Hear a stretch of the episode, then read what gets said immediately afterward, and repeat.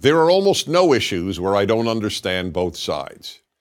Taxation, the size of government, abortion, socialism, capitalism. As strongly as I feel about any issue, I understand the opposition. But there is an exception the death penalty for murder. Here, the gulf is unbridgeable between those of us who believe that some murderers, and I emphasize some murderers, should be put to death, and those who believe that no murderer should ever be put to death. Take this example. On the afternoon of July 23, 2007, in the town of Cheshire, Connecticut, two men broke into the home of Dr. William Petit, his wife Jennifer, and his two daughters. The men beat Dr. Petit nearly to death with a baseball bat. One of the men raped the doctor's wife, and the other man sexually assaulted their 11 year old daughter, Michaela. The two men then strangled Mrs. Petit to death, tied down the two daughters on beds, doused them with gasoline, and while the girls were still alive, set the house on fire. Dr. Petit survived, but his wife and daughters did not. Those opposed to capital punishment believe that these two men have a right to keep their lives. So, is there anything a person can do to deserve the death penalty? To those opposed to capital punishment, the answer is no.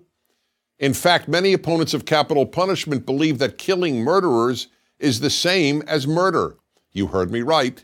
Most opponents equate the murder of an innocent family with putting the murderers of that family to death. Opponents of capital punishment also argue that keeping all murderers alive sanctifies the value of human life.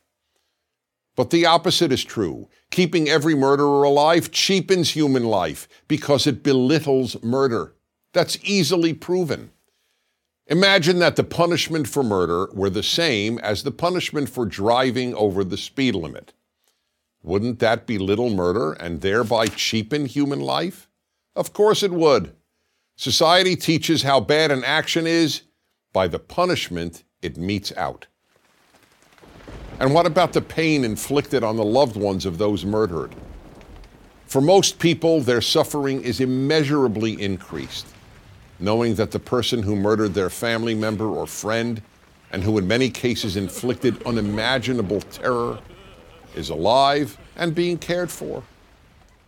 Of course, putting the murderer to death doesn't bring back their loved one, but it sure does provide some sense of justice.